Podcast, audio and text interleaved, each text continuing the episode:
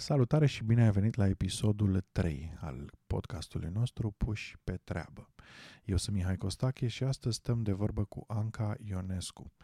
Anca este învățătoare la o școală privată aici în Londra, se află de 9 ani în Marea Britanie și atingem câteva subiecte interesante, cum ar fi uh, sistemul de învățământ din Marea Britanie, Vorbim și de modul în care școala integrează copiii uh, veniți din mai multe comunități, din mai multe, cu mai multe background-uri. Um, vorbim și despre dorința de a reuși pe care părinții um, care au venit acum 50-60 de ani în Marea Britanie au reușit să um, îl insufle copiilor la care sunt a doua generație sau poate chiar a treia generație și asta se vede în modul în care ei tratează școala. În același timp vorbim și de Malawi, unde Anca a fost cu o echipă de voluntari britanici uh, și ne oferă o perspectivă diferită sau poate ne pune în perspectivă viața noastră relativ confortabilă aici în mediul european. Dar nu vă mai țin, vă las să vă uitați la podcast, așa că vă doresc vizionare, audiție plăcută.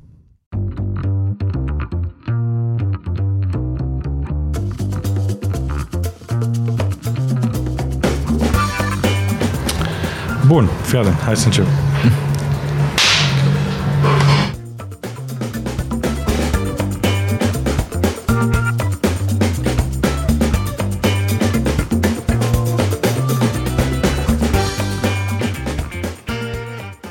Salutare și bine ați venit la episodul 3 uh, al podcastului Puși pe treabă.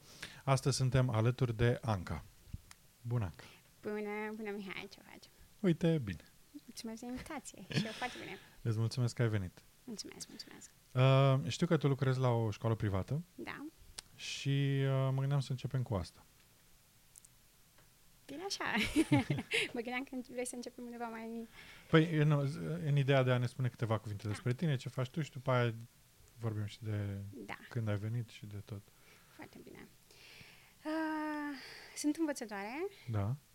Lucrez la, într-adevăr, la o școală privată din Londra, o școală foarte, foarte bună. Uh-huh. Suntem pe locul 32 din 400 de școli private din întreaga Marea Britanie. Wow. Uh, și muncim uh, din greu să mai ne ridicăm câte un, un loc, uh-huh. din ce în ce mai bine, an după an. Uh, am început să lucrez acolo acum șapte ani, este al șaptele an. Mm-hmm. Oh, înseamnă așa. De cât timp ești aici? Din 2010, 9 ani. 9 ani. 9 ani și o 3 luni. Mm-hmm. Da. Um, cum te-ai hotărât să vii în Anglia? Și de ce Anglia? De ce nu altă țară? Uh, sincer, a fost un fel de joc la loterie. Mm-hmm. Am aplicat uh, pentru un job în uh, Franța, în mm-hmm. Paris, și în același timp uh, pentru un job și o bursă în Anglia. Mm-hmm. Și am zis, uh, care răspunde primul, mm-hmm. acolo mă duc. mm-hmm. și din fericire pentru mine, Anglia a răspuns, uh, uh, aplicația mea uh, pentru Anglia a fost prima pe care am uh, primit-o. Mm-hmm. Și cam asta a fost. Înainte să vii, ce făceai în țară? În momentul în care am plecat din țară, uh, nu mai uh, profesam de mm. 2 ani de zile. După ce am terminat facultatea, m-am angajat ca profesoară de istorie la Liceul Pedagogic din Arad, Dimitru Țichindeal, mm-hmm. prima școală normală din România. Asta e o titulatură, școală normală, e titulatură... Da, este prima titulatură pe care școlile pedagogice le-au avut. Prima... Uh, Categorie sau prima... Da, înființate în, pe teritoriile românești. Uh-huh. Uh, prima titulatură a fost ca școală romană, uh, normală, de 4 sau 5 ani, 5 ani uh-huh. uh, și pregăteau învățători și dascăli pentru școlile primare. Uh-huh. Uh, vorbim de câteva sute de ani în urmă, 200 de ani în urmă. Mm-hmm. Um, după care s-au transformat în uh, licee pedagogice mm-hmm. și școli uh, academice. Mai târziu sunt unele care școală academie sau uh, academie sau uh, mm-hmm. uh, liceu pedagogic. Mai sunt, mai sunt câteva, probabil, care au revenit la titulatura de școală normală pentru liceu pedagogic. Mm-hmm. Și tu ești din Arad? Nu. Nu? Nu, am Dar ai terminat făcut- ai făcut liceul școală? pedagogic în Bacău, Ah. Uh, după care am profesat un an de zile o- la o grădiniță din, uh, din județul Bacău. Uh, și după un an de zile am hotărât să plec la Iași și să uh, aplic pentru uh, facultatea de istorie. Mm-hmm. Și am terminat, așa că am terminat facultatea de istorie în Iași Mm-hmm. și soarta a fost să fie să mă mut la Arad Mm-hmm. după ce am terminat facultatea și am uh, ajuns învățătoare, uh, profesoară de istorie la liceu pedagogic din Arad. Aha, aha. Am profesat acolo pentru 2 ani de zile, timp în care am aplicat la un master Mm-hmm. în speranța că mai târziu voi reuși să mă mut la București Mm-hmm. și să încep o carieră în uh, domeniul diplomatic. Mhm. Deci cumva tu te-ai învârtit în, uh, în mediul ăsta uh, pedagogic uh, în jurul școlilor și după aia ai, ai predat la uh, un liceu pedagogic, era Da. că ai predat altceva, dar oamenii care plecau de acolo deveneau învățători, Dascăli, dascăli, profesori, profesori, învățători, învățători. Um, și cum a fost venirea ta aici? A fost, am zis, printr-o întâmplare. Am aplicat Da. la o bursă parțială la Universitatea din Essex Mhm, um, și în același timp la un job în Paris. mhm, Uh, aplicația mea a fost uh, acceptată în decurs de trei săptămâni după ce am aplicat mhm, și decizia mea de a veni aici uh, a fost uh, una um, uh, la care m-am gândit foarte mult. Am luat în considerare absolut uh, toate aspectele vieții mele de până în momentul respectiv. N-a fost o decizie ușoară, sincer. De, dacă stau bine și mă gândesc acum, n-am vrut niciodată să părăsesc România. Mhm. Eu gândesc ca și o părăsire, de n-am, n-am, n-am vrut să părăsesc România. Dar uh, după ce am profesat câțiva ani și am încercat, uh, am ajuns la concluzia că este mult mai rapid și mult mai ușor și pot vedea roadele muncii mele în afară. mhm, mhm. Și așa am luat hotărârea să plec în afară. Și practic ai venit cu o bursă aici? Da, am aplicat pentru o bursă. Din nefericire a fost în anul 2010 când uh, administrația Camerunului a decis să uh, mărească taxele, Taxele, școlare mhm. și taxele universitare. Bursa mea fiind o bursă parțială, nu mi-am mai, permite, nu mi-am mai putut permite restul, uh, restul sumei respective și mi-am am hotărât să mă reprofilez și să-mi găsesc de lucru Mhm. și să mă stabilesc aici. Mhm. Uh, De multe ori când oamenii vin, uh, uh, nu lucrează, nu începe ce au lucrat ei în țară sau de multe ori nu-și găsesc, uh, sau ori nu se echivalează, ori nu-și găsesc în domeniul pe care îl, ei l-au, îl știu sau în care au profesat. Cum a fost pentru tine? Um, ai, ți-ai reușit, ai reușit să-ți găsești în domeniu ca, de la început, ca profesor, ca uh, preparator sau ca învățător? Care au fost uh, pașii pe care ai trebuit să-i urmezi? Sincer, uh, consider că um, experiența mea de viață în România și profesia pe care eu uh, am avut-o în România sau pentru care m-am pregătit în România Mhm. mi-a fost de foarte mare folosință aici și m-a ajutat să găsesc foarte ușor de lucru, fiind o sferă destul de amplă de joburi pe care, pentru care poți să aplici, începând de la au pair, Mhm. uh, uh, de dacă, um, tutor, Mhm. um, guvernatoare Mhm. și pentru mine a fost foarte ușor să-mi găsesc de lucru și să-mi um, asigur uh, traiul decent aici Mhm, mhm. și să mă reprofilez și să-mi, re- să-mi caut de lucru din ce în ce mai uh, uh, Să urci pe un... da, pe scara aceasta pe care mi-am propus-o de așa natură încât mai devreme sau mai târziu să ajung în domeniul educației Mhm, și să-mi uh, construiesc o experiență de lucru care să mă ajute mai târziu să intru în domeniul meu de, de specialitate. mhm. Ca, uh, mă rog, Londra e foarte diversă, foarte uh, deschisă către alte comunități. Uh, știu că uh, în școala ta, în școala unde lucrezi, sunt uh, mai multe comunități, nu? Sunt mai Uh, multe comunități. adică nu sunt toți este English. foarte, este Da. un, um, o comunitate foarte mixtă. Mhm, Um, marea majoritate a îngerașilor pe care noi avem Mhm. um, sunt uh, ori la a doua, ori la prima generație de um, um, comunități venite Cetățeni din, sau- da, comunități venite din uh, Asia, Estul Asiei, Sudul Mhm. Asiei, uh, Europa, Europa Centrală și Europa Estică. Mhm. Nu sunt foarte mulți pur britanici Mhm. um, și generația se schimbă de la un an la altul. Mhm. Vezi diferențele între... Se văd diferențele foarte clar de la un an la Adică altul. vezi diferențele între părinți și copii uh, sau vezi diferențele între copii de acum și copiii care poate erau acum Uh, câțiva ani sau... Văd diferențele de generație între părinți, Mhm. părinții care avem acum și părinții care aveam acum șapte ani Mhm. uh, și de asemenea uh, diferențele între copiii care aveam acum și uh, cei, uh, uh, ca și procentaje vorbesc, Mhm. uh, cei pe care aveam șase sau șapte ani în urmă. Mhm. Uh, ce apreciez foarte mult la această școală, chiar dacă avem uh, un procente, procentaj foarte mare de, uh, din, din comunitatea asiatică, Mhm. și când zic asiatică mă refer la indieni, pakistanezi, uh, Bangladesh. sunt, da, uh, gândește că nu e doar o nație, nu, nu, Da. sunt mai multe naționalități, în, sunt uh, foarte diversi și vin Mhm. din tot felul de um, um, Medii. medii, sunt triburi, uh, Da. E Mhm. foarte complex fenomenul în sine. Am înțeles.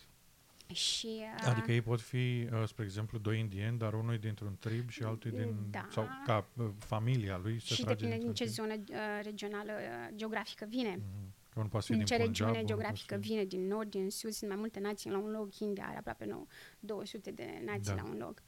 Uh, și se observă diferența care, de generație, care este prima generație născută în Marea Britanie sau a doua generație născută în Marea Britanie. Sunt uh, copii care cresc în familii foarte complexe, trăiesc în, acea, în aceeași casă cu bunici sau străbunici, într-un Mhm. mediu foarte tradițional. Um, și vin la școală alături de alți copii care sunt deja la a treia sau a patra generație sau în, din aceeași comunitate, dar Mhm. care trăiesc cu totul și cu totul altă viață și un alt uh, stil de viață, un alt stil de um, o altă mentalitate. România nu e un uh, nu e dat de un exemplu pozitiv de cum uh, integrează diverse minorități sau comunități. Și uh, spunându-mi că la voi la școală sunt uh, mă rog, oameni din, atât de diversi, cum, cum reușește școala să uh, integreze sau să, să le asigure tuturor confortul necesar uh, studiului și uh, în același timp uh, să îi ajute pe elevi să se simtă respectați și pentru tradiția din care vin, știi? Și uh, se pune problema asta? Uh, înainte să ajung acolo, dăm voie să te contrazic puțin Da. vis-a-vis de stilul în care sau mentalitatea românului de a integra minoritățile în România. Mhm. Dacă, mă ref- dacă ne referim la mediul educațional propriu-zis românesc, Mhm. Uh, avem foarte multe politici de integrare a mi- tuturor minorităților Mhm. și sunt, au drepturi și posibilități, poate chiar mult mai multe decât uh, românii în sine. Da? Uh, modul de uh, popularizare Mhm. a acestor politici locale sau naționale de accesare a tot felul de burse pe care le au o, până în sistemul uh, Universitar. universitar și, a, și pe, după sistemul universitar, post-universitar. Um, acolo cred că trebuie lucrat mu- puțin, puțin mai mult. Mhm. Dar au foarte multe drepturi și foarte multe posibilități de a accesa acest mediu. Este, uh, accesul la un- învățământ este liber pentru toată lumea. Au uh, burse, au locuri speciale Mhm. um, rezervate numai pentru ei, pentru orice minoritate. Da, Și în special, um, hai să luăm în discuție minoritatea romă. da. Au locuri rezervate la universități special pentru ei și, din păcate, nu sunt accesate. Sunt foarte puțin accesate. Și uh, a, e vorba de mentalitatea Mhm. care ro- română la care trebuie lucrat. Mhm. Um, noi am făcut ca și politici locale și naționale, au făcut probabil uh, tot ce le-a stat în putință să putem fi integrați în Europa și vrând nevrând Mhm. a trebuit să facem așa ceva pentru integrarea comunităților.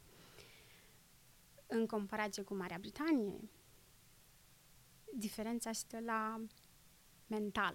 Mhm. Mentalul cole- colectiv și la um, valorile britanice. Mhm. Um, din păcate, România pierde din valorile specifice, dar Marea Britanie încă mai accesează, încă mai are acea uh, uh, puternică mentalitate în ceea ce privește toleranța, libertatea, Mhm. um, um, sistemul judiciar, sistemul legal, um, democrație. Mhm. Și când vorbim de toleranță, vorbim toleranța vis-a-vis de orice comunitate și orice religie și uh, gen. Mhm. Um, și este foarte adânc și specific acceptată datorită istoriei prin care um, Marea Britanie a trecut ca și regat, Mhm. care a învățat din greșelile trecutului și Mhm. știe cum să-și uh, sau am- încearcă pe cât mai mult posibil să uh, îndrepte greșelile făcute din trecut. Mhm. Și unul dintre acest, una dintre aceste modalități este integrarea comunităților de orice gen și accesibilitatea unor uh, um, um, oportunități Da. sau crearea unor oportunități și accesarea lor uh, pentru toată lumea. Dar să nu, să nu ne gândim că diferența dintre România și Marea Britanie stă numai la mental. Este Mhm. vorba de posibilitatea financiară. Și dacă ne gândim la un britanic pur alb, autohton, uh, comparând cu un, uh, să zicem, cu un asiatic, la prima sau a doua generație, ce apreciez foarte mult la aceste minorități este faptul că, din punct de vedere uh, financiar, își uh, drămuiesc, își Mhm. cuantifică absolut totul din punct de vedere uh, la modul de investiție. Mhm. Adică ei privesc uh, sau cum să spun, sunt uh, sunt conștienți, mindful, știi cum se Exact, mind- sunt, conștienți de fiecare- venitul și de valoarea uh, financiară. Mhm. Și atunci nu se feresc. Pentru ei este foarte important să investească în uh, educația Educație. copilului de la uh, zi- de ziua, din prima zi. Mhm. Mhm. Pe când britanicul alb se gândește un pic mai târziu. Este un pic mai libertin, un pic mai relaxat, Mhm. uh, este timpul mai târziu. Lasă, îl dăm la o școală particulară, m, poate în anul 3, în anul 4. Mhm. Pe când asiaticul privește absolut totul ca o investiție pentru viitor. Uh, cât costă atât pe an, raportat la câți ani de educație Mhm. și atunci, uh, după 12, ci- între 12 și 15 ani de investiție în propriul copil, chiar dacă îl introduce în sistem de la grădiniță Mhm. și se plătește o anumită sumă pentru el, este văzut ca o investiție pe viitor. Mhm. Acel copil va fi uh, capabil să acceseze uh, locuri la universități de renume uh, și după ce va ieși de pe băncile universitare, cu siguranță va, se va orienta numai spre joburi de top, locuri de muncă m, cotate anual la cel puțin, vorbim de cel puțin 70-75 de mii de ani, De lire, da. de, de 75 de mii de lire pe an și uh, își uh, uh, da își recuperează bani în, da. într-un an, doi, trei Mhm. maxim. Mhm. Ceea ce este o mentalitate la care am învățat foarte mult. Mhm. Este o viziune pentru ei și probabil de asta au reușit ca și comunitate în decurs de 50-70 de ani, o generație și jumătate. Deja vezi atâtea povești de succes în, în, în comunitatea lor. Probabil, nu, probabil, cu siguranță avem foarte mult de învățat de la ei. Mhm. Mhm. Uh, Ce mi se pare interesant este că această, știi că se spune că prima generație care vine, care emigrează, De Uh, experiment, de, da, da, și te, ei trag de uh, bază. Da, bază și cumva a doua generație e mai relaxată și a, sau a treia, și a treia generație și mai relaxată, deja e naturalizată, dar uh, mi se pare interesant că se transmite acest, uh, um, fi, acest uh, spirit de a reuși, de a... Sunt foarte uh, competitivi. Da, da, foarte competitivi. Uh, probabil și mă gândesc, poate, na, tu, tu ești mai aproape de cultura asta, cumva, decât mine. Mă gândesc că venind dintr-o țară de un miliard și ceva, mă rog, dacă vorbim doar de India, dacă vorbim de uh, sud, Asia de sud-vest, uh, sunt chiar și mai mulți. Și atunci uh, ești conștient că fiind atât de mulți în jurul tău, ca să reușești trebuie să fii țai, incredibil de bun în, în tot ce îți propui. Uh, simți uh, un... Uh, mă, mă gândesc că na, dacă familia investește și privește totul ca o investiție, se pune și destul de multă presiune pe copii. Este foarte multă presiune pe copil, într-adevăr. Dar, din păcate, societatea în care toți uh, ne învârtim uh, creează această presiune. Mm-hmm. Um, este de datoria părintelui dacă își va... Depinde ce target fiecare familie își propune și mm-hmm. ce, ce uh, oportunități au. Mm-hmm. De asemenea. Dar să nu uităm că în același timp sunt alte comunități sau alte um, regiuni care um, urmăresc să aibă oportunitate în viață. Mm-hmm. Suntem atât de um, norocoși să trăim într-o societate atât de capabilă, mm-hmm. atât de competitivă, la care unde întâlnim oportunități la orice colț, mm-hmm. în orice zi. Depinde doar de noi sau de da, depinde doar de noi da. cum îmbrățișăm aceste oportunități și cum le folosim în, în interesul în nostru, dacă avem o viziune clară a viitorului, dacă avem un anumit tip de target, un anumit uh, Uh, mental care să ne propulseze spre acel, uh, spre acel vis sau spre acel punct în viitor. Mm-hmm. Um, sunt atâtea comunități pe fața pământului care poate își doresc foarte multe sau au capacități mentale um, speciale uh, sau... Da, și care nu au aceleași oportunități, nu trăiesc în aceleași societăți sau în aceleași um, medii care să poată să acceseze aceleași, aceleași tipuri de, de, de oportunități și să, să muncească îndeajuns, nu îndeajuns, să, munce, să da, nu, nu pot accesa anumite oportunități pentru că nu sunt Da, nu sunt, efectiv, acolo. nu sunt, da. Da.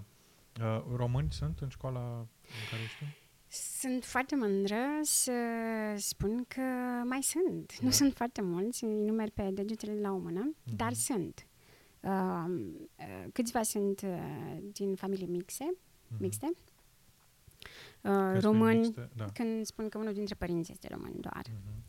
Uh, dar uh, sunt câteva cazuri ca, în care, într-adevăr, amândoi părinții sunt români și la prima generație în, în, în Anglia. Uh, sunt uh, și probabil că dețin același mental de care vorbeam mai înainte, mm-hmm. aceea de investiție în viitorul copilului și au o viziune foarte clară a, un, a cum va decurge uh, viața lor uh, în Anglia și cu siguranță sunt stabiliți mm-hmm. aici și nu văd un viitor uh, în care este implicat reîntoarcerea în România. Mm-hmm. Copii um români ăștia ce, pe care, uh, care sunt uh, la tine la școală, observi, e, e ceva diferit la ei, uh, fiind uh, dintr-o familie mixtă. Pe de-o parte mă gândesc că na, cresc în alt mediu.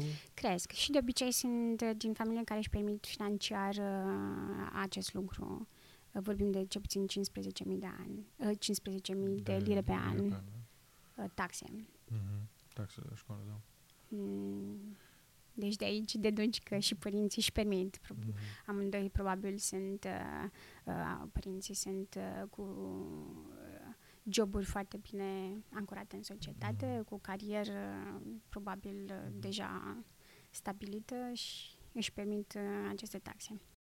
Acum, de, de câțiva ani, situația asta cu Brexit-ul cumva ne-a pus pe uh, gânduri pe toți. Unii au venit, unii alții au plecat.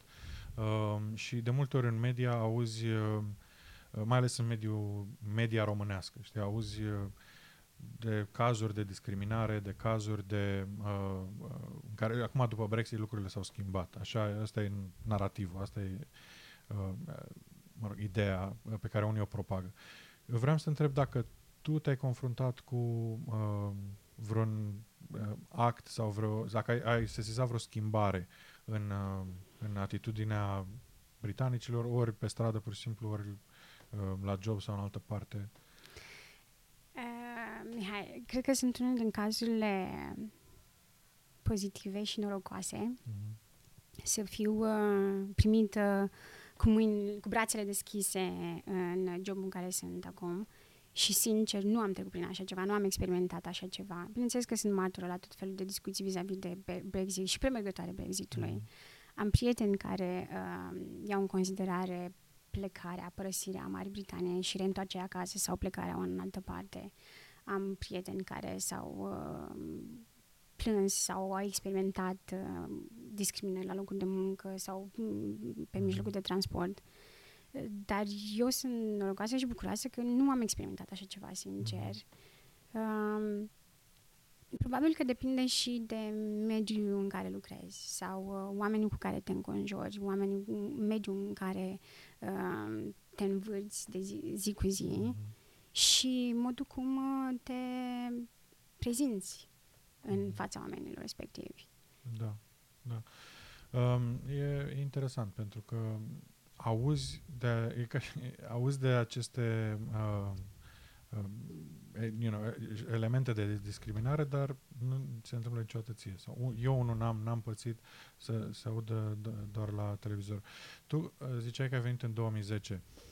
Um, dacă toți suntem un pic pe uh, domeniul ăsta sau pe discuția asta, vorbim despre discriminare, uh, ai simțit vreo ai simțit mai mult, ai simțit ceva atunci care acum nu este Da. sau ai simțit vreo tranziție de atunci și Este până clar acum? o tranziție. uh, Dacă ți-aduci aminte, în 2010 uh, erau nevoie, erau necesare anumite permise de lucru. Mhm. Uh, accesarea lor nu a fost foarte ușoară.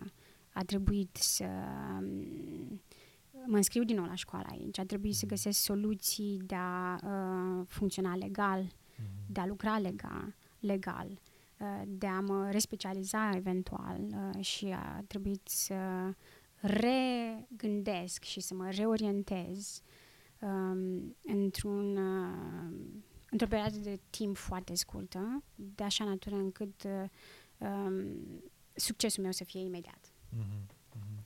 Uh, M-am reînscris la uh, un colegiu uh, de așa natură încât să-mi uh, uh, coordonez și să-mi uh, câștig uh, câteva specializări în plus care erau nevoie pentru mergeri. Care, deci mi-am pregătit foarte, mi-am stabilit câteva um, uh, targeturi Mhm. clare și am știut de la început ce vreau. Ai, ai venit cu targeturile astea de aca- din România sau le-ai descoperit Nu, a aici? trebuit să le schimb pe parcurs pentru că m-a luat prin surprindere acea decizie de schimbare a taxelor uh, școla, universitare. Asta vreau să te întreb, pentru că sunt oameni care probabil se uită la noi și ori ne privesc din alte țări și poate se gândesc să vină în Marea Britanie, ori să ne... M-am ne- readaptat, da. E vorba de readaptare. Da, da, da. Și uh, ăsta e un fel de light motiv, știi? Și cu Elena am vorbit despre asta și cu uh, uh, Silviu în primul interviu.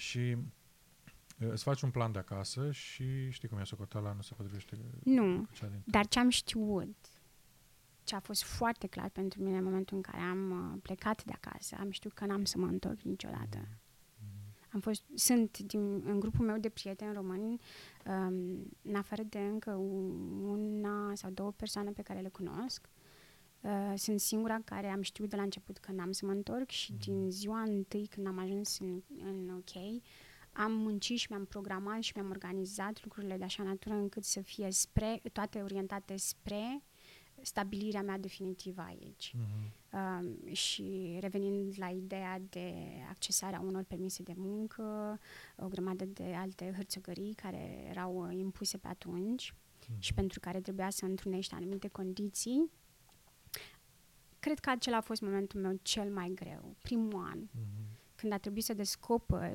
pentru că nu e nimeni aici care să-ți le spune, dar accesul la informație este pentru toată lumea. Depinde Mhm. numai de mine să accesez acea informație, să mă documentez, să o adaptez stilului și um, um, a ceea ce am vrut eu să Mhm. fac.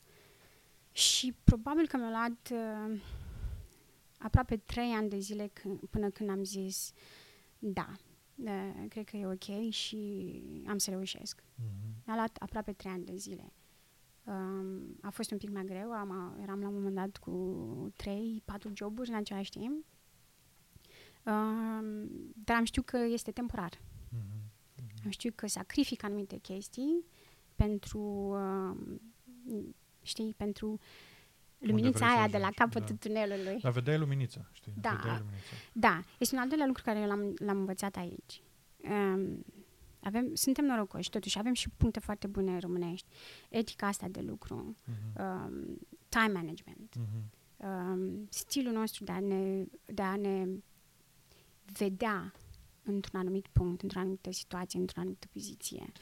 Ce, ce calități crezi că uh, ai, ai dezvoltat în tine venind din România, nu? Că tre- crescând într-o societate, practic, ți, uh, trebuie să supraviețuiești în societatea aia, trebuie să te descurci, uh, începi să mergi la școală, etc.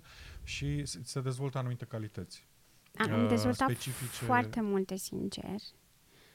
Specifice Dar- locului în, din care vii, știi? Dar Și- cea mai importantă, care îmi face viața atât de ușoară și atât de plăcută în ziua de azi, Mhm.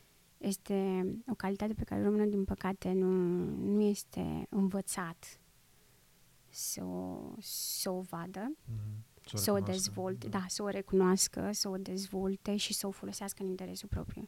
Și aceea este faptul că suntem capabili, suntem foarte inteligenți și capabili, dar de asemenea, de asemenea suntem recunoscuți Mhm. pentru capacitățile, abilitățile și deprinderile noastre și valorile noastre. Da, Putem fi recunoscuți și suntem încurajați. Da. Aici, mă refer aici. da, clar. Și calitatea de care vorbesc este aceea de a accepta faptul că sunt capabilă, că sunt îndeajuns de bună și să renunț un pic la perfecționismul ăla care îți dă senzația de neajuns, Da. um, senzația aia de incapacitate, de Mm. fru- o frustrare internă și o luptă și o... Și o um, um, stai din motivația aia, targete. Da. Am învățat cum să-mi stabilesc targete pe limite de timp mai scurt, Pași mici. pași mici, de care să mă bucur cât mai mult Mhm. și care să construiască ușor, ușor, să construiască către uh, acel target final, Mhm. cariera pe care eu mi-am, mi-am dorit-o în învățământ. Interesant, acele două lucruri ai spus pe care le-a spus și Elena. Uh, și anume uh, primii trei ani, că după, primii, după trei ani s-a simțit acasă și a zis uh, gata, eu și, apropo, cum Eu- ar veni, a venit, a văzut acea luminiță de la capătul tunelului de care vorbeai și tu și asta cu pași mici. Știi, iau pas cu pas. Dar, într-un fel, cred că tu vorbeai de self-worth, nu? De stima de sine. Exact. Și valoare de care tu dai dovadă, dar asta probabil este propulsată și de oamenii din jurul tău, oamenii cu care lucrezi. Dacă ace- e ca un efect de bumerang. Mhm. Dacă ei nu ți-o spun, dacă ei nu o recunosc în tine, nu ai cum să o vezi. Ceea ce acasă ne lipsește. Da. Câți uh, lideri, câți manageri, câți uh, uh, proprietari, câți, uh, nu știu, de astea de companii Mhm. vin spre uh, angajaților și îi motivează, recunosc, le recunosc calitățile, îi da. încurajează, îi susțin, Da. îi motivează Da. de așa natură încât uh, să se să devină din ce în ce mai buni la ceea ce fac și să, să fie motivați și să dezvolte acea loialitate, acea Mhm. um, self-growth. Mhm. You know? Da, aveam uh, la un, un, chiar la primul meu job aveam un uh, coleg, tot român, care înainte să lucreze acolo unde lucram, uh, lucrase în construcții și îmi spunea că uh, aici și când era pe șantier făcea ceva în plus, știi? Și îl vedea managerul și spunea bravo, bravo, du-te, ia-ți o pauză de cafea, du-te, fumează o țigară, du-te, uh, adică îi, recu- îi f- recunoștea uh, Efortul. efortul pe care îl- el depunea în plus. Știi? Da. Uh, Britanicii se, uh, ne recunosc uh, um, work ethic. Mhm. Avem Da. o altă atitudine către muncă și de asemenea recunosc calitățile și nu le este frică să se exprime vis-a-vis Mhm. de asta și să ți le spună și să te încurajeze. Și probabil asta a funcționat cu mine foarte mult. Întotdeauna când am fost încurajată și apreciată. Și această recunoștință a, devi- a, a, a venit foarte, le- foarte rapid, foarte Mhm. ușor. Mhm. Um, n-a trebuit să aștept ani și ani pentru această recunoștință, cum o faci în România, aștepți ani și ani și ani și stai ca profesor, spre exemplu, stai 5, între 5 și 10 ani ca debutant, ca să poți să fii recunoscut pentru o etapă următoare, să, să fii încurajat să, să te dezvolți sau să, fii, să se investească în tine și în calitățile tale. Iar aici nu, a fost o chestie așa peste noapte, de la un an la altul. Eu în fiecare an sunt încurajată să fac uh, și trimisă la tot felul de alte cursuri și um, încurajată să mă dezvolt uh, profesional, pentru că la urma urmei uh, se transpune în munca mea și uh, inevitabil în Munca feedback-ul ta- pe care da, da, da, cu copiii, nu? cu- Și- exact, Da. exact. Da. Da. Și este un beneficiu pentru ei ca și, ca și Școală business, ca și și- companie, ca și... Da. Mhm. Uh, și al doilea lucru pe care da. l-am învățat aici este rog. să să știu să accept ajutorul. Interesant. Românul nu știe să accepte ajutor.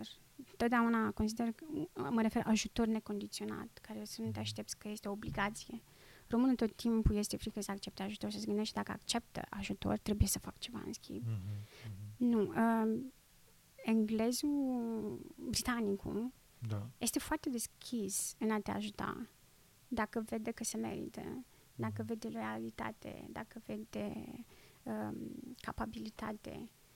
Și românul Adică e capabil de asta. Investe, dar investește energie, timp, bani. Uh, vorbim aici de cultura asta britanică. fără să aștept, da, adică ei se gândesc că mai devreme sau mai târziu este investiție în propriul business sau în propria Mhm. companie.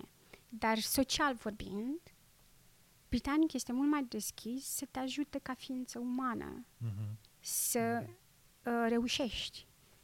E ca un contract social. Își Dacă dorește, toți își reușim, dorește ca da, tu să reușești. da, Da. fără, necondiționat, fără să se aștepte că mai devreme sau mai târziu să faci ceva în schimb sau să reîntorci acel ajutor. Mhm. Mhm. Și sunt fructul unui ajutor, uh, am- nu doar o dată, dar asta a fost una dintre lecțiile foarte importante de la început, să accept ajutorul oamenilor din jur, fără să mă gândesc că îmi creez o obligație. Mhm. Și de asemenea, um, am, am, nu că am inspirat, dar toți ceilalți prieteni sau cunoștințe care au venit din România mai târziu sau după mine și care am, care am venit în contact întotdeauna, asta e una dintre chestii. Trebuie să înveți să accepti ajutorul, nu te gândi, Mhm. nu te gândi că trebuie să faci ceva. în- e- Dacă, Cumva mentalitatea uh, cu care vii din România și uh, iarăși ăsta e un alt uh, aspect care reiese în toate conversațiile, uh, schimbarea de mentalitate, schimbarea modului în care gândești. Uh, Elena zicea uh, la un dat, Londra e la trei ore distanță. E la trei ore distanță, uh, dar în același timp, dacă v- ai un plan, dacă vrei să vii, să faci ceva cu viața ta, um, aici e nevoie de să schimbi mai multe lucruri la tine, știi? Și um, tu, tu ai simțit la un moment dat că trebuie să... A, a fost o decizie conștientă de a face anumite schimbări mentale la tine, de a schimba atitudinea sau anumite viziuni? Da. Adică a fost o chestie, băi, asta trebuie să o schimb. Trebuie Da. să, uite, nu, n-am... Eu credeam ceva, dar acum nu mai cred asta sau... um, eram conștientă că trebuie să mă adaptez la un stil uh, nou de viață, la un stil nou în, în cariera mea. Da. Modul în care se percep lucrurile, modul în care sunt văzute anumite metode și procedee, mă refer la, la, la jobul meu, sunt complet diferite de acasă și a trebuit să întâi să înțeleg uh, mecanica din spatele acestor principii Mhm. și să realizez că um, funcționează Mhm. pe termen lung și uh, istoria a demonstrat că uh, sunt benefice și că ar trebui totuși să mă gândesc de două, trei ori dacă ceea ce am învățat acasă dintotdeauna este uh, varianta mai bună. Mm-hmm. E Mhm. poate să fie o variantă bună, dar este cea mai bună sau trebuie să o schimb puțin sau trebuie să merg pe altă, pe altă cale și din punct de vedere al învățământului a trebuit să mă schimb foarte mult. A trebuit să-mi schimb stilul de predare, a trebuit să-mi schimb stilul de informare, um, relația mea, a- relația student, uh, student-profesor sau Mhm. student-învățător, uh, copil-învățător, care e complet diferită de cea de O să acasă. ne, să ne spui un pic despre, despre asta, despre, spre exemplu, relația student, uh, sau student, în- student în engleză, elev, uh, profesor, cum e diferită și da, apropo de cei mai buni și de principiile de care vorbeai, um, cum, cum se pune problema aici și cum îi ajută pe, pe elevi l- această relație diferită între profesor și, și elev? Uh, e posibil să mă înșel în anumite, în anumite Din, din experiența ta. Din experiența mea, probabil că lucrurile în România s-au mai schimbat în ultimii 10 ani de când profesez în Anglia, dar uh, ce am învățat nou aici este modul în care percepem dezvoltarea emoțională a copilului, Mhm. dezvoltarea lui, um, um, f- dezvoltarea fiziologică, emoțională și temperamentală și a caracterului um, și importanța sa în mediul educațional Mhm. um, ceea ce acasă e puțin uh, diferit. Copilul acasă nu prea este el uh, îndreptățit la o opinie până într-o anumită vârstă. Lasă că știm noi mai bine decât tine, mm-hmm. ce ești dar acolo, ea și învață, ea și memorează.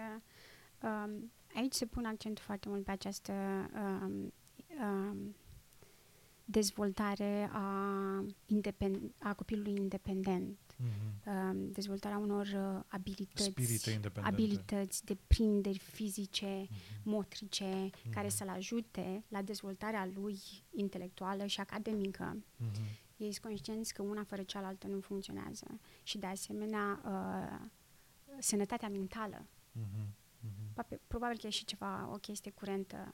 Da, nu da. e doar fashionable. Nu, e o chestie foarte reală și știința demonstrează cât de important pe plan psihologic um, este acea, uh, acel confort și mental echilibrare. și echilibrat uh-huh. care implică uh, parenting, uh-huh. familiu, uh, mediul familial, relația dintre părinți și copil, relația dintre părinți și învățători și școală și copilul și vis-a-vis, uh, bineînțeles, relația copilului în cu școala, cu școala și da. mediul școlar.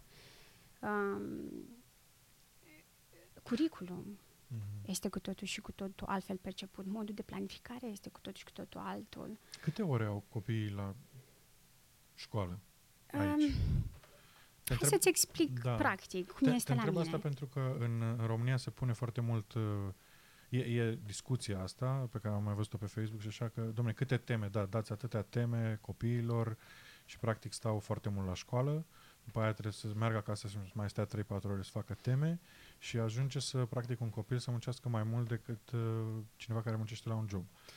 Sunt teorii și teorii, depinde de fiecare școală aici cum au viziunea uh, vis-a-vis de teme. Dar curentul majoritar este acela de a renunța la teme uh-huh. Și de a renunța la a aplica cât mai multă presiune în mediul extrașcolar. Uh-huh. Dar tema este văzută altfel. Asta nu înseamnă că copilul nu pleacă acasă cu absolut nimic sau cu nicio cu niciun target, cu nicio uh, cu niciun tar, um, Da, cu, ni- cu niciun scop. Adică, cu niciun scop. Da. Îi se va da sau îi se va uh, suges, sugera, sugera da. o temă practică mm-hmm. care uh, implică abilități practice sau care dezvoltă, acele dezvoltă abilități, abilități de conversaționale mm-hmm. sau uh, interese spre un anumit subiect, mm-hmm. care implică relația de calitate cu părintele. Mm-hmm cu tatăl, cu mama, Adică îl obligă acțiune... prin tema pe care o dă cumva, îl obligă da. pe copil să petreacă ceva timp Timp cu, de calitate cu, părinții, cu părintele. Care să adică ajungă... e o strategie, o strategie de... de a se cunoaște unul pe altul, de a interacționa altfel, mm-hmm. de a-i aduce mai aproape în, în societatea în care este atât de, într-o societate în care este atât de uh, activă mm-hmm. și părintele este din ce în ce mai solicitat și luat din mediul familial. Mm-hmm. Um, într-adevăr, copilul la școală, el este ținut în școală de la ora 8, în general la ora 8 sau ora 9, până la ora 3 sau 4, dar are anumite pauze, are mm. timp de relaxare, este timp pentru prânz. Mm-hmm. În școală la mine, spre exemplu, au o oră și jumătate pauză la prânz și începe sesiunea a doua, dar au foarte multe...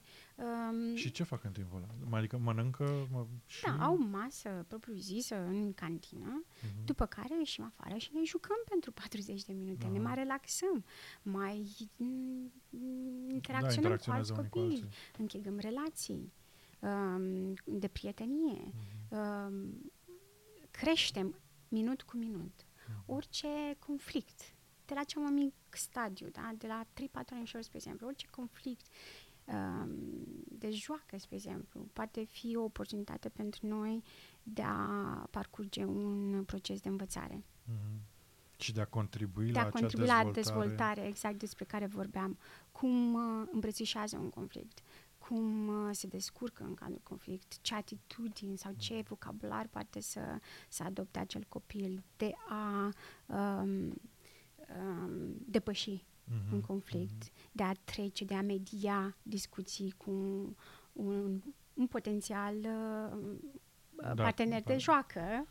Și acestea sunt caracteristici unor uh, uh, despre care, caracteristici specifice despre care noi vorbeam că uh, le recunoaștem la început uh, și încercăm să le dezvoltăm. Acea confidență de sine, mm-hmm. capabilitate de a fi uh, recunoscut ca lider mm-hmm. sau hard worker sau uh, pacificator mm-hmm. sau... Uh, și voi ca uh, profesori le... Noi speculăm aceste exact, momente, noi sunt, supervizăm copiii tot timpul, noi suntem parte și din momentele lor de joacă Uh, iar comunicarea dintre uh, învățători și asistenți și uh, mediu, membrii medicali, spre exemplu, uh-huh.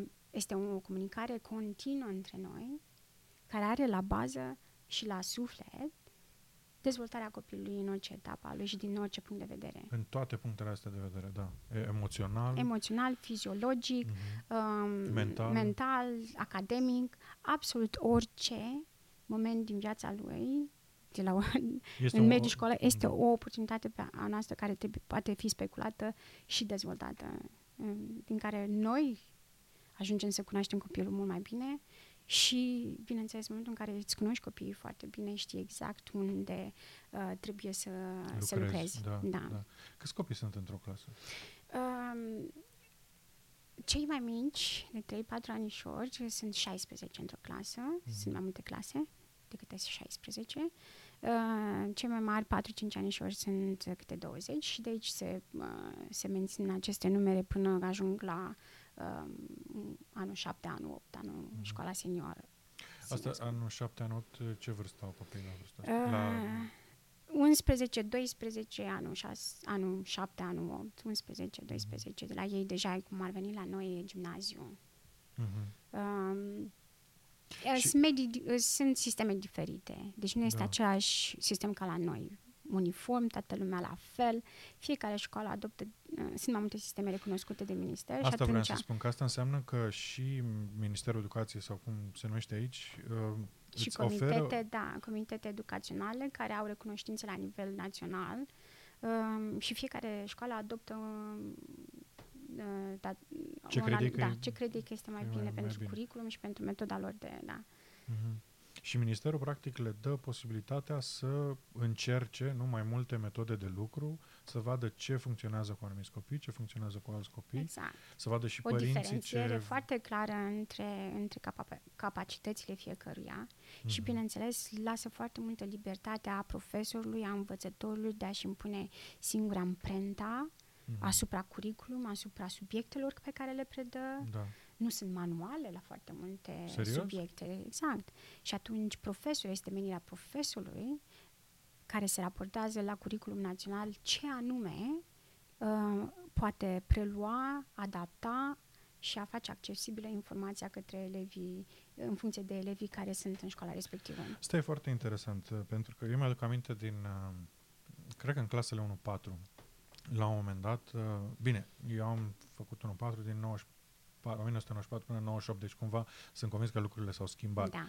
Dar, totuși, vine vorba de, la un moment dat de o uh, evaluare sau ins- inspecție, nu mai știu cum se cheamă da, în România. Uh.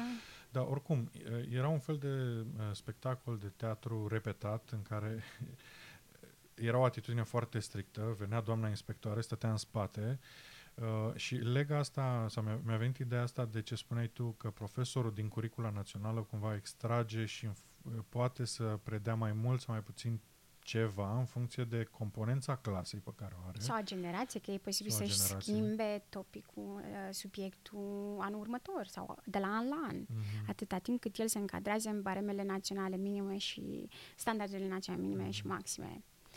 Și dacă mă întreb, cum, cum, știe, uh, uh, cum știe ministerul că ești în baremele alea? Și dacă evaluează un profesor, cum îl evaluează sau uh, în ideea asta de a vedea că e în... Uh, sunt uh, mai multe sisteme de assessment, uh-huh. de evaluări uh, teste naționale. În schimb, uh, diferența între România și Marea Britanie este faptul că uh, evaluarea la noi se face în fiecare zi. Oh, serios? Uh, nu Dar este neapărat nu evaluare, evaluare scrisă. Ah. Evaluarea poate să fie doar uh, observare, mm. vizual, o evaluare orală, este o valoare a propriei, uh, a, propriului, a, propriei, uh, a propriului subiect, Mhm. a propriilor copii din clasă, Mhm. uh, atâta timp cât tu știi standardele naționale, știi dacă te încadrezi sau nu în, uh, în uh, curriculum respectiv și în valorile respective. Uh, sunt mai multe tipuri de teste naționale, uh, dar nu sunt uh, ta- teste naționale care sunt, uh, se încadrează după anumite uh, uh, criterii de Bareme? vârste. Criterii, aha. Uh, se numesc, spre exemplu, să dau un exemplu concret, 11 plus, spre Mhm. exemplu, Ce vârsta de înseamnă asta? 11 Ah, ani. 11, mhm. Ei, uh, s- este o bibliografie, uh, sunt mai multe uh, uh, tipuri de assessments, de evaluări, Mhm. dar acestea sunt naționale recunoscute prin care copiii trec. Mhm. Este imposibil um, pentru profesorul sau învățătorul respectiv să nu um, Treacă prin... să nu treacă prin, uh, în primul rând să pregătesc pentru acest assessment pentru Mhm. câțiva ani Mhm. Mhm. și în special ultim, ultimii doi ani înainte de, de evaluările acestea naționale. Sunt ca un fel de treaptă la noi. Mhm. Ei nu au teze, nu au, uh, nu, mar, uh, nu își uh, evaluează, nu au note. Mhm. Copilul va trece în anul următor necondiționat, pentru că ei încadrează în funcție de vârstă, nu în funcție de valorile academice uh, propriu-zise. Deci chiar dacă la noi avem uh, sistemul ăsta de, repeten, de repetenție. Da, de, a, fi, a rămâne uh, repetat. Da, uh, de a repeta anul, de a rămâne corigențe sau... Nu, ei nu au așa ceva. Mhm. Mhm. Și copilul va trece vrând nevrând până în anul următor. Este de datoria învățătorului și a profesorului ca acel copil să ajungă la un mi- un minim Mhm. de informație. A, Mi se pare că e foarte multă Impus. libertate, știi, în, Este și în o ce poate libertate, să ofere dar- școala și ce face, în- în- dar nu libertate în sens rău. o libertate cu, puțin controlată, Da? da. Um, este foarte mult uh, mi se învățare pare prin că- joacă. Exact. Și mi se pare că e re- responsabilitate pe profesor. Este Adică profesorul foarte trebuie să fie foarte bine pregătit. Este un efort foarte mare din punct de vedere al, uh, din, al um, corpului didactic. Mhm. Cum să-și facă accesibilă informația, să o facă amuzantă, Mhm. interesantă, um, cum să, appealing. Da, da, da. Să De așa, atragă. natură, de așa natură exact să atragă, de așa natură să-și atragă studenții să învețe, să descopere, să cerceteze. Mhm. Chestiuni care la noi în România se accesează un pic mai greu. La noi este o chestie foarte clară cu memoratul, asta este A, B, C, D, toată lumea trebuie să știe la fel. Mhm. Um, aici este foarte multă libertate, dacă tu o numești libertate, a profesorului sau învățătorului de a-și alege subiectul tocmai în ideea în care a face cât mai bine ceea ce știe. Mhm. În momentul în care faci cât mai bine ceea ce știi cel mai bine, este imposibil să nu, să nu Transmiți întrunești, lucrul să nu ăsta. transmiți uh, valoarea minimă de informație pe care acel copil trebuie să-l treacă la sfârșitul unor Mhm. anum- anumitor ani de studiu. Știu că de curând au introdus mindfulness Da. în școală. da. Mindfulness. Iar venim la Aveți cea... profe- e, pro- a venit proful de mindfulness? Cum? cum? Uh, sunt uh, trainers, Da. uh, maestri, specialiști. Da. Uh, sesiunile de CPD se numesc cursuri de pers- uh, personal development, Mhm. cursuri de perso- dezvoltare personală. Și foarte multe școli au uh, uh, bugete speciale pentru acest uh, CPD, pentru aceste dezvoltări uh, personale. Um, pentru carieră, pentru nivelul școlii respective, m, sunt mai multe. Și atunci ei își, uh, prin aceste assessments, aceste valori de la sfârșit de an sau după un anumit an, ei știu exact unde trebuie să investească mai mult. Unde un pic nu funcționează treburile cum trebuie. Și atunci uh, se orientează să își retrăinuiască Mhm. um, corpul didactic sau uh, pur și simplu adoptă cursuri sau uh, preiau cursuri la uh, propunerea uh, corpului, Profesor. da, la propunerea mhm. profesorilor. Dacă ei Adică cred tu de poți cuvință să te duci cu, un- să cu o zici, uite, aș propunere vrea de să... curs, da, aș vrea să accesez acest curs. Dacă se încadrează în buget și dacă este benefic uh, elevilor Mhm. sau te ajută în dezvoltarea ta de a preda, Mhm. uh, Poți să te duci... Poți să te duci la un curs în timpul anului, uh, foarte lejer, de o zi sau două, după care ai plătit foarte bine, mersi, Da, da. Uh, pentru că la adică tu uh, vii din nou și investești în școala respectivă. Vii cu acele noi cunoștințe și aptitudini și capacități și le, re, le folosești în, Mhm. în mediul uh, în educațional, Da, în da, da. școala ta. Și așa a ajuns asta cu mindfulness-ul la școală? Mindfulness-ul. E o chestie la nivel național acum, sincer. Uh, Da. Își dau seama uh, uh, că sănătatea mentală este un subiect foarte serios în ultima vreme la nivel global. Da. Uh, iar Marea Britanie este una dintre țările care dintotdeauna au recunoscut acest statut al um, um, confortului personal Mhm. care duce la dezvoltare uh, academică. Da. Și sunt foarte bine orientați și și-au dat seama că uh, atâta timp cât putem combina cele două principii de la o vârstă din ce în ce mai fragedă, este numai și numai în folosul comunității, a societății, Mhm. a generației în sine. Uh, și se investește foarte mult pe acest uh, mindfulness și pe această educație uh, de dezvoltare sănătoasă mentală. Mental, da. Și merge e, e în colaborare și cu uh, o viață sănătoasă, un stil sănătos de, de a trăi, de a mânca, dietă sănătoasă. Sunt mai multe componente. Mhm. Dar uh, uh, este benefică pentru noi pentru că este o structură, a, o structură foarte activă în mediul școlar.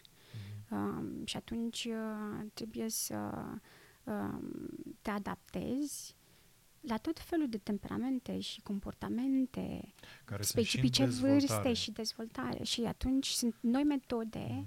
care ne ajută pe noi să, să calmăm acel copil sau să îl deschidem, să-l, um, să dezvoltăm răbdarea, Mhm. să dezvoltăm uh, motivația, atenția, concentrarea, de așa natură încât informația pe care noi vrem să o transmitem să fie de lungă durată și de foarte bună calitate. Deci copiii învață, când dau cursuri, copiii învață în pauză, fără să-și dea seama, pentru că voi urmăriți și... Noi urmărim, noi stabilim un mediu de joacă uh, Propice, propice da. și a, a, a, setăm Mhm. uh, mediul de joacă cu tot felul de jocuri și tot felul de jucării și uh, obiecte de așa natură încât ei... Să-i dezvolte. Da, După aia primesc uh, teme, în ghilimele, care nu sunt chiar Practice. practice care îi ajută să-și dezvolte relația... sarcini. Sarcini, da, Da. să-și dezvolte relația cu părinții. Da, și sau nu să- sunt, co- nu sunt uh, obligatorii. Faptul că ei Este interesant. nu sunt obligatorii. Este la latitudinea lor dacă vor să le acceseze sau nu. Faptul că ei acea presiune, Mhm. elimine acea presiune de o- a fi obligatoriu, ai mai multă um, mai multă um, siguranță că acel Mhm. target, că acea activitate sau acel uh, joc sau acea, uh, ins- acea instrucțiune va fi, uh, va fi uh, Pentru că nu are presiunea... că nu are presiunea de obligativitate. Mhm, mhm. Și mi se pare că e, se m, creează așa un fel de simbioză între școală și părinți Este. pentru uh, creșterea unui copil cât mai bun și îmbă- îmbunătățirea lui pe calitățile lui, deci e specific, Da. uh, pentru practic îmbunătățirea societății ca tare, ca un, nu? Ca Exact, exact. Un, da. Gândește-te. Și asta nu cred că e numai la școala la care Nu, ești tu, cred nu, că e, e o chestie oameni- națională, e o chestie de Da. mentalitate Da. uh, a, a, Colectivă, a, colectivă cumva, da. a Regatului Unit. Gândește copiii de azi vor fi liderii de mâine. Noi, noi îi creștem. Da. Noi vom fi pensionari, vom fi la o anumită vârstă când acești copii vor fi uh, prim-ministri, uh, premieri, uh, tot felul de Da. funcții și comitete care decid soarta noastră sau a generațiilor viitoare. Este, exact cum ți-am zis, din ziua întâi este o responsabilitate să-i, uh, îi- îl să-l dezvolți independent, să-l dezvolți capabil, confident, Mhm. un foarte bun Lider. negociator, nu neapărat lider, da, da, și lider, dar să-i, să-i cunoști calitățile lui umane și valorile și capacitățile lui fizice, de așa natură încât să-l îndrepți și să-l orientezi unde poate să aibă um, Cele mai multe Ce- șanse. cele mai multe șanse și cele mai multe beneficii pentru societate. Pentru societate, că e ca un contract, de fapt, și de Mhm, drept mhm, nescris. Și este responsabilitatea părintelui, este responsabilitatea Școlii. profesorului și a școlii și la urma urmei este responsabilitatea lui. Noi învățăm să fie responsabil și să vadă consecințele la o vârstă foarte, foarte fragedă. Mhm. Și asta se întâmplă într-un mod amuzant, într-un mod prin jocuri, amuzant și foarte, foarte, foarte relaxant și child-friendly Mhm. și uh, suntem învățați, profesorii sunt învățați cu aceste metode. Mhm. Um, iar a- a- venim la acele traininguri de care spuneai tu. Fiecare an școlar începe cu două, trei zile de traininguri Mhm. și poate să fie traininguri pentru mediul interactiv, cum interacționezi copiii, poate să fie cum poate să fie și traininguri uh, foarte simple pentru profesori, cum să se calmeze în timpul orei, Serios. cum să își managerieze timpul, cum să-și managerieze sau cum să-și organizeze targetele sau cum Mhm. să, să se adapteze la o nouă situație, la un nou tip de comportament uh, care poate să fie foarte challenging, spre exemplu, Mhm. un nou um, în generațiile se schimbă de la un an la altul. Deci sunt chestii foarte, uh, foarte luate în serios, foarte interesant, la care România, România nu cred că este încă dispusă să accepte ca fiind ceva, să-i dea importanța Da. necesară. Da, da. Și probabil că se transpune în societatea și mentalul colectiv, uh, care e foarte ușor de comparat acum. Da. Cum se calmează un profesor în... Sunt Da, tot felul te de întreb pentru tehnici, că iar n-am venim auzit, și la uh, mindfulness, că mindfulness nu e doar numai pentru copii, este în primul rând pentru adulți. Da. Și sunt tot felul de exerciții de respirație, tot felul de mediu ambient, cum să elimini din stresul de zi cu zi, din uh, zgomotul Zgomotul noise, de sau în fond, sp- da, da, da. care poate să fie oriunde în mediul înconjurător, în mediul de clasă, în mediul de joacă, în, pe stradă sau pur și simplu uh, să aibă un efect asupra ta în drumul spre școală. Mhm. Um, și sunt uh, metode specifice și practice pe Mi care se pare fascinant că uh, mi-aduc aminte una din diriginta mea din clasa șaptea, cred că, zicea, ne-a zis la un moment dat, uh, urlând în clasă, că un profesor muncește uh, ceva de genul cât ar munci un om în fabrică 80 de ore. sau- Adică un Da. profesor muncește mult mai mult. Lucruri pe care, mă rog, la vârsta aia nu le înțelegi Nu le co- înțelegi, copil fiind, dar uh, uitându-mă înapoi și reali- crescând, îți realizez că așa e, probabil avea dreptate. Um, și cred că na, relația dintre elev și, cop- și uh, profesor uh, e foarte importantă pentru că un copil petrece foarte mult timp la școală. Um, și uh, de multe ori auzi chestia asta, domne, uh, jumătate din educație se se face la școală, jumătate acasă, uh, dar uh, s- nu sunt doar vorbe, știi, din ce spui Nu. tu reiese că o- aici uh, oamenii chiar își pun problema asta la nivel înalt, adică Își la nivel pun. de minister, la nivel Și dacă de... mi-aduc uh, foarte bine aminte, și noi, uh, când eram în liceu pedagogic, uh, în orele noastre de psihologie și pedagogie didact- și uh, didactică, uh, am fost învățați, am fost trăinuiți cât de importantă este această relație dintre profesor și elev, Mhm. uh, care este metoda cea mai bună de a adopta anumite chestii sau de a preda anumite chestii. Sau...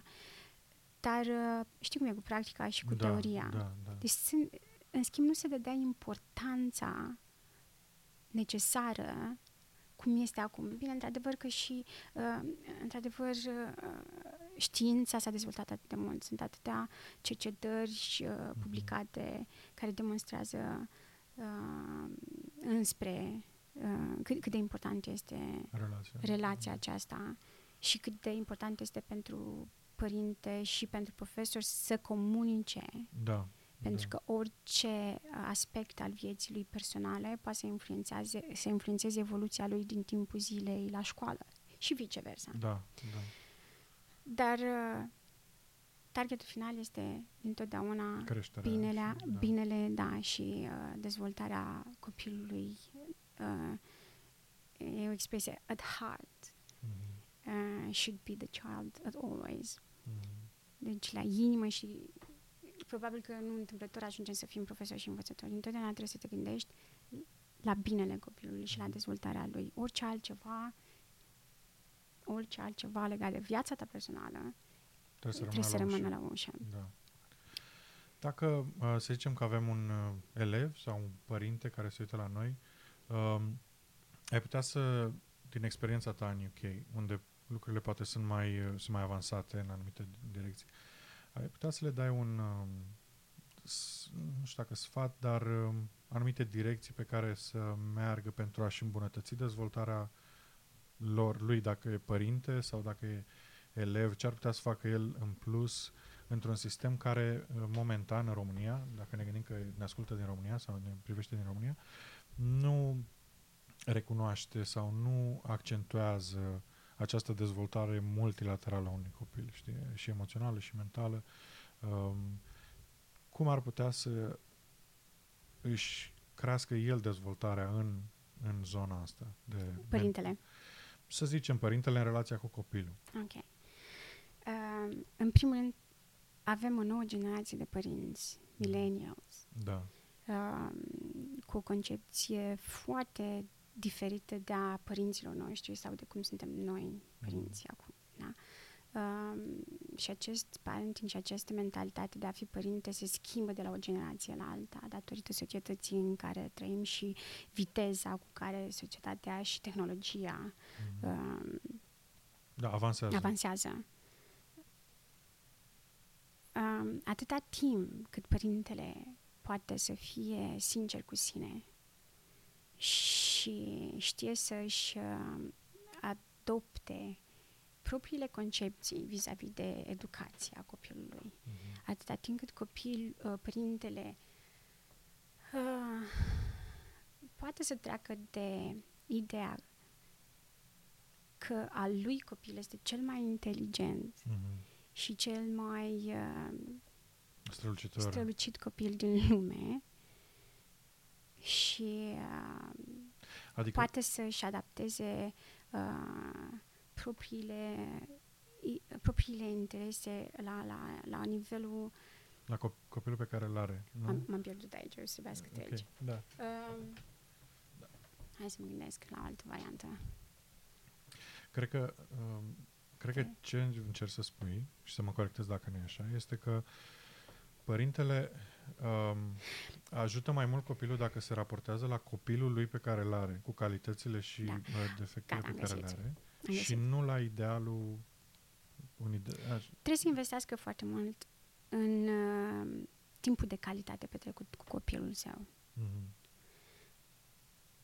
În momentul în care își lasă telefonul și laptopul și tableta deoparte, fiecare discuție pe care să o aibă cu copilul lui să fie o discuție care să finalizeze ceva uh, informațional, Mhm. o ceva educațional. O simplă discuție vis-a-vis de ce văd pe stradă sau în mașină sau doar stând pe canapea cu o carte în mână. Părintele este dintotdeauna primul model pe care copilul îl are în fața lui Mhm. dacă îți dorești cel mai, tot ce este mai bun și mai uh, um, Da. Pentru copilul tău, vei Da. ști exact ce trebuie să-i arăți, ce, cum trebuie să, uh, să te comporți. Bun, știu că ai, uh, ai fost de curând în Malawi. Da. Și spune-ne cum a fost, cum ai ajuns acolo și, având în vedere că n-ai fost în vacanță, uh, ce ai făcut? Am făcut ce știu eu cel mai bine. Da. Uh, am predat, Mhm. am trăinit profesori și învățători, am cunoscut mediul lor de viață, mentalul lor, mentalul lor Da. și um, cam ce, învi- ce înseamnă viața în Africa de zi cu zi, care sunt așteptările Mhm. și care este viziunea lor de zi cu zi. Am ajuns acolo printr-un, uh, printr-o fundație de caritate Mhm. care se numește Hook Court în Malawi. Mhm. Hook Court este un centru educațional undeva în sudul, în sudul Angliei, um, care au mai multe, mai multe traininguri pentru copiii noștri din Anglia, Da. dar uh, care își redirecționează o parte din bani în această fundație și încearcă să ajute cât mai mult posibil o parte din copiii din uh, școlile din Malawi. Uh, La ora actuală ei acționează în aproximativ 30 de școli din nordul Malawi Oh, uh, și am avut onoarea să lucrez în 20 dintre ele. Uh, cât, cât ai stat? trei tre- săptămâni. Trei săptămâni. Trei săptămâni. Trei săptămâni, 20 de școli? Da. E, Um, uh, am fost uh, iulie-august. mhm. Ei erau în vacanță. Și uh, bineînțeles că acest program național s-a dezvoltat la, sub forma unei uh, școli de vară Mhm. Uh, în care au fost invitați uh, copiii cei mai buni din fiecare școală pentru fiecare an școlar, echivalentul la anul 5, anul 6, anul 7 Mhm. și am... Uh, Asta înseamnă cam 10 ani? Nu, da, 10 da, ani. um, cam, dar este foarte interesant dacă vorbim de, uh, de sisteme diferite Mhm. uh, de educație pe continent și în afara continentului. Mhm. Poți să întâlnești în aceeași clasă 10 ani și 19-20 de ani. Serios? În Din Malawi? păcate, în Malawi. Da. Din păcate, e o chestie destul de similară ca a noastră în România, cu acele s- examene, teze, Mhm. um, uh, evaluări și marcaje, note, iar uh, dacă nu le, Dacă nu le treci, nu le e- trec, ei repetă anul până trec. În schimb, la noi, după un anumit număr de ani, se renunță sau... Da. uh, La ei se repetă până trec în uh, etapa Mhm. următoare. Sunt care renunță, bineînțeles, pe parcurs, viața este de așa natură, Da. dar ai să întâlnești în aceeași clasă copilași de 10-12 și alții de 19-20. Um, dar să revenim. Au fost uh, invitați acești copii din fiecare clasă, din fiecare școală, cei mai buni și s-a făcut acel intensiv, acea intensi, școală intensivă în care am predat uh, engleză, matematică și artă. A fost atât de emoțional să întâlnesc și să văd un fenomen m, la care nu am mai fost martoră până atunci. Au fost copii care, sincer, uh, nu au ținut un creion de colorat în, în mână niciodată sau uh, nu aveau habar ce reprezintă acea pensulă pentru pictură. Serios? Um, a fost pentru mine ca o revelație să-mi dau seama în ce poziții privilegiate suntem. Mhm. Noi care ne plângem de zi cu zi cât de grea este viața noastră, că venim din țări sărace, care nu avem joburi, care de avem ce face, Da. ce mânca. Sunt și mai rău decât noi. Da. Da. Dar atâta demnitate Mhm. și atâta puritate și atâta onoare și în acea sărăcie Mhm. și atâta fericire, uh, nu n-am mai întâlnit nicăieri. Ți-am zis, am uh, copilași care n-au văzut niciodată ce înseamnă o pensulă de pictură sau să vadă acoarelele și uh, culorile și stăteau efectiv înmăr- înmărmuriți, neștiind exact ce cer de la ei. Mhm. Și a trebuit să descoper. Pentru mine a fost o, o, o lecție de viață zi de zi. Uh, am descoperit zi de zi alte, alte chestii, alte aspecte ale vieții lor, care este una foarte, foarte simplă, foarte grea, dar dusă cu atâta demnitate. Da. Uh, în momentul în care am luat acea pensulă, spre exemplu, într-o oră de, de artă și am, efectiv, am transpus un pic de culoare pe, pe planșă, s-a uitat așa ca un cu, știi? Wow! That's magic! Și, sincer, n-am știut ce să fac. Și Da. ești în situații în care uh, îți, uh, treci, îți trec prin față, știi? Clipe atât de multe din viață și îți dai seama cât de privilegiat ești Da. și cât de bocat ești, de fapt, și de drept. Că ești pus într-o situație, într-o poziție în care ai acele oportunități de care vorbeam la început, Da. zi de zi. Zi de zi pe care poți să le îmbrățișezi și depinde numai de tine cum le accesezi. Acești copii nu au aceste oportunități prin care noi trecem în fiecare zi. Și cu toate astea, este o viață separată, o societate separată, un mental separat și funcționează într-un alt univers. Într-un alt univers. Au fost trei săptămâni pline de învățământ, de, de, de, de Învățături. da. învățătură pentru Da. mine. Deci a fost acea școală de vară pentru copilașii cei mai buni, în care ei uh, au acumulat și mai multă informație, pentru că, deși ei au două limbi oficiale, Cicewa și engleză, ei din anul, din clasa 5 standard 5, ar trebui să fie predat de toate subiectele în engleză, dar din păcate profesorii nu sunt pregătiți în engleză, nu, nu au uh, cunoștințele de engleză necesare să predea în engleză. Um, a fost o barieră lingvistică destul de serioasă pentru noi și ne-am dat seama unde, ca și sistem, unde uh, eșuează. Mm-hmm. De aceea, C- mulți dintre ei astăzi? am ajuns, uh, noi din, din Marea Britanie, din Anglia, am fost doar patru, Mm-hmm. dar am trăit, pentru că după amiază erau traininguri cu, cu profesorii Mm-hmm. uh, și am atins uh, suflete, știi, și didactic uh, aproximativ 100 de, de, de învățători, profesori, Mm-hmm. aduși din toată zona de nord, din aceste aproape 30 de școli, care la rândul lor au să meargă înapoi în locațiile lor și au să încerce să transpună Transmitem mai acestea. departe. Iar principalul obiectiv al nostru a fost exact despre ce vorbeam noi, relația dintre copil, dintre student, learner și învățător sau profesor.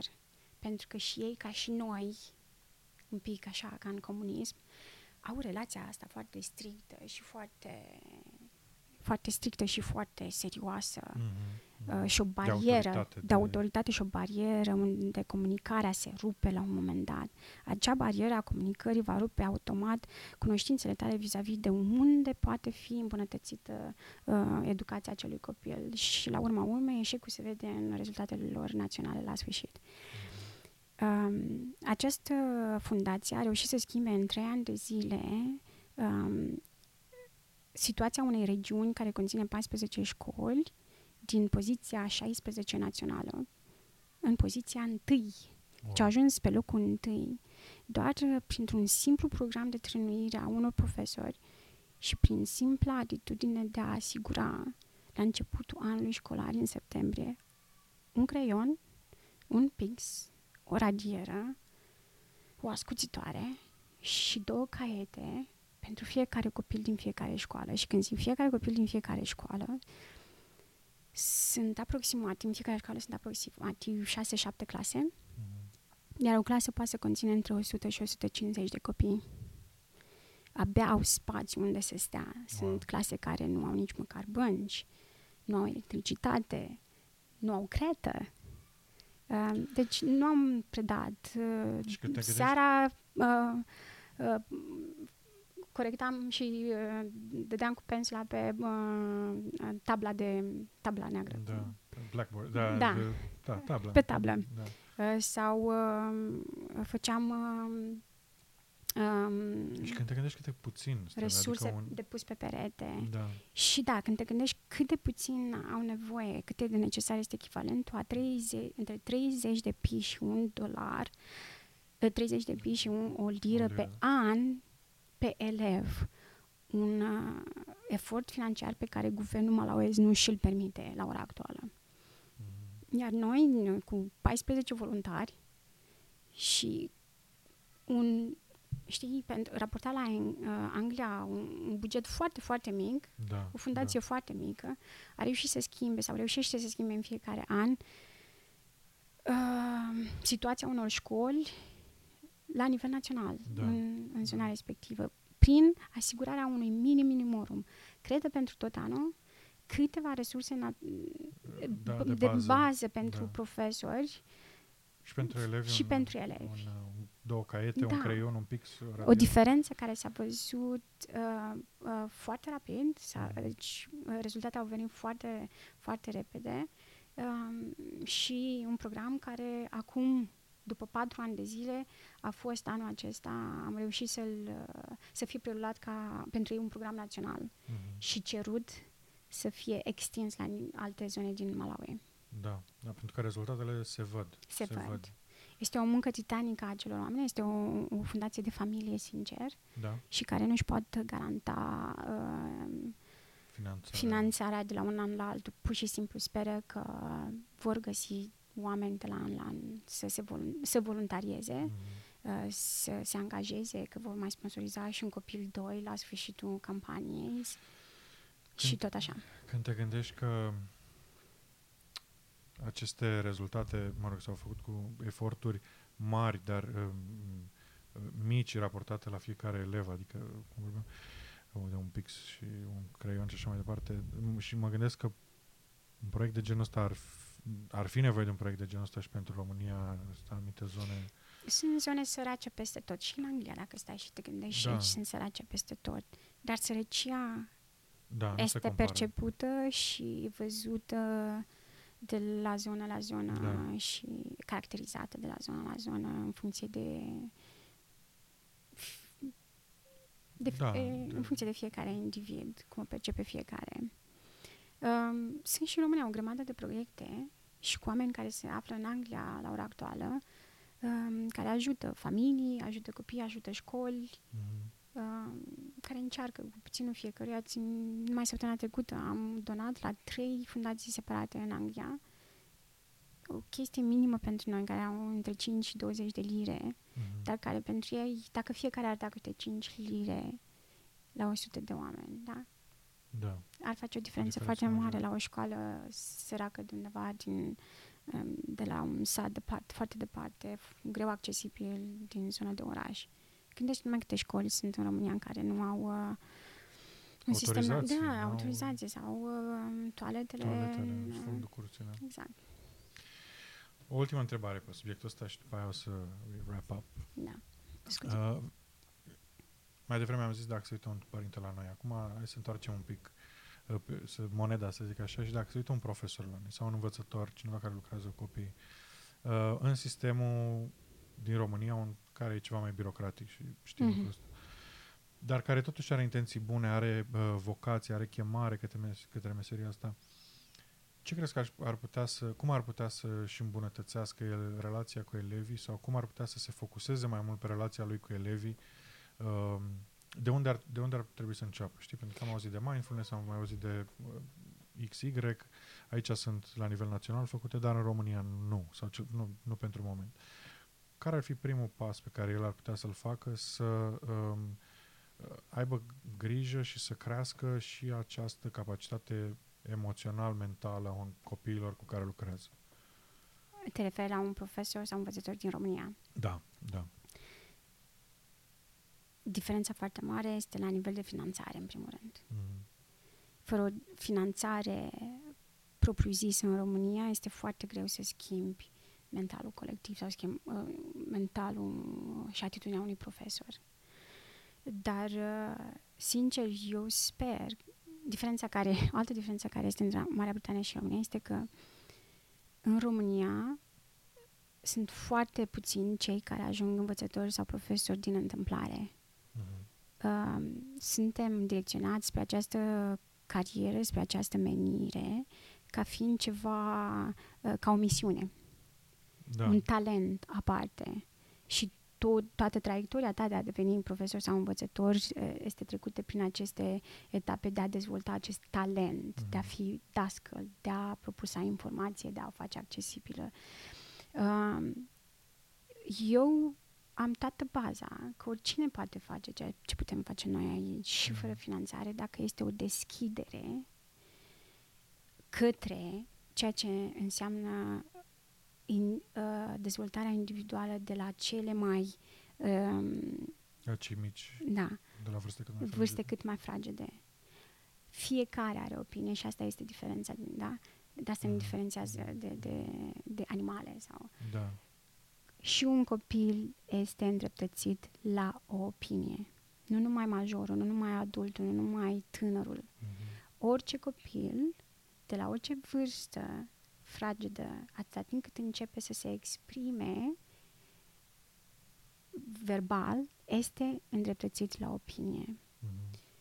El este mai, cel mai îndreptățit să spună ce este ce simte, simte el, el da. și cum se simte bine, dacă se simte bine, dacă se, nu se simte bine, dacă este confortabil sau nu, sau ce crede el că poate face mai bine sau nu. Mm-hmm. Iar menirea ta ca și profesor este să speculezi, să vezi acele uh, atribute și să le dezvolți, să le propusezi, să le pui în fața părintelui de asemenea și să încurajezi dezvoltarea acelor uh, uh, calități pe care copilul ți le poate da, ar, uh, arăta de la foarte, foarte, uh, foarte timpurie. Da. Foarte timpurie.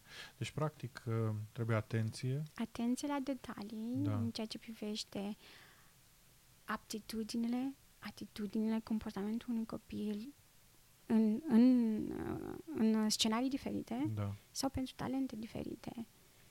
Ceea ce vorbesc aici e despre skills, Da, life skills. Da, da, da. Da, nu doar care este, school da, skills. school skills. Și life skills este foarte important. Ei dezvoltă foarte mult aceste life skills, să-l pregătească pentru viață. Pentru viață, da, da. Și aceste, s- acestea se dezvoltă din, de la început, de când Da. copilul începe să se, să, se deplaseze dintr-o parte în alta și să se exprime liber.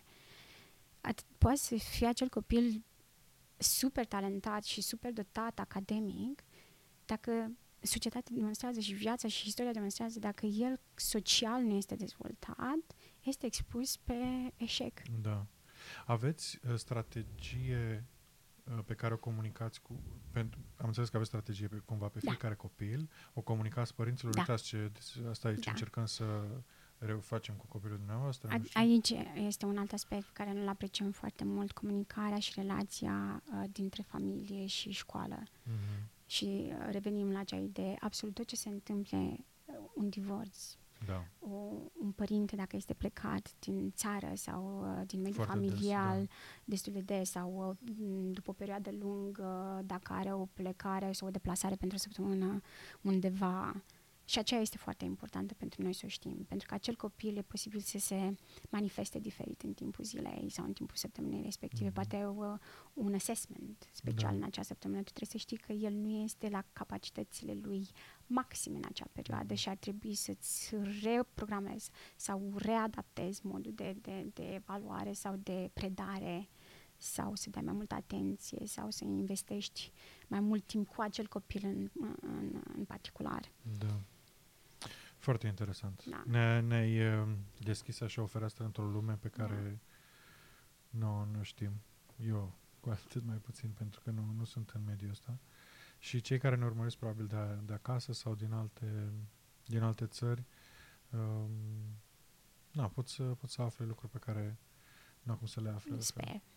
da, cu siguranță. Sunt foarte multe aspecte despre care putem vorbi, dar, într-adevăr, subiectul este, este foarte, vast. foarte vast Da. și se schimbă de la, de la o zi la alta, de la o săptămână la alta. Adevărul e că e ce am observat în general în societatea asta uh, britanică, în relație sau guvernul în general, este foarte se mișcă foarte repede când vine vorba de noi tehnologii, de noi capacități de comunicare sau de, adică nu sunt, uh, guvernul nu e în urmă cu nimic, știi? Nu. Sunt, Nu. uh, Uh, și nu vorbesc numai de educație, și asta în pentru general. simplu fapt că sunt forumuri și comitete care țin guvernul sau Ministerul Educației țin în, Informat. în informat și în permanentă uh, evaluare. Deci Mhm. nu este un singur forum care uh, Decide, decide pentru toată lumea. da. Sunt mai multe comitete, sunt comitete independente, nu neapărat, care nu aparțin de minister, dar sunt recunoscute ca forum național, Mhm. comitete care și uniuni Mhm. educaționale, care toate acestea lucrează împreună și se echilibrează în mod direct. Pe când la noi avem Ministerul Educației Și ai, și cam asta e. da. Știm destul de bine cum se organizează și uniunile în educație la noi sau cum sunt numiți liderii Eu. pe principii eh, Politici. de partid. Da, da. Da. Ok, îți mulțumesc, foarte, mult. mult. Și eu vă îți mulțumesc. mulțumesc vă Mulțumesc, mulțumesc și Mihai. vouă că v-ați uitat. Uh, vreau să vă spun, dacă n-ați aflat deja, am făcut uh, un Facebook grup, un grup pe Facebook, care se numește uh, Puși pe treabă. O să puteți să intrați acolo, o să ținem legătura în fiecare săptămână, o să facem un uh, live cu Ask Me Anything și acolo putem să vorbim, uh, puteți să mă întrebați mai multe lucruri despre Anglia sau nu, despre noi în general. Uh, o să intrați cu o adresă de e-mail uh, și o parolă. Parola este tot puși pe treabă. De ce parolă? De ce am pus parolă? Pentru că nu vreau să intre oameni care pur și simplu caută grupuri să facă spam, ci, pur și, ci oameni care se uită la, la grup, la emisiune. Tehnicalități. Da, pe data viitoare. Salut! La revedere! Ciao!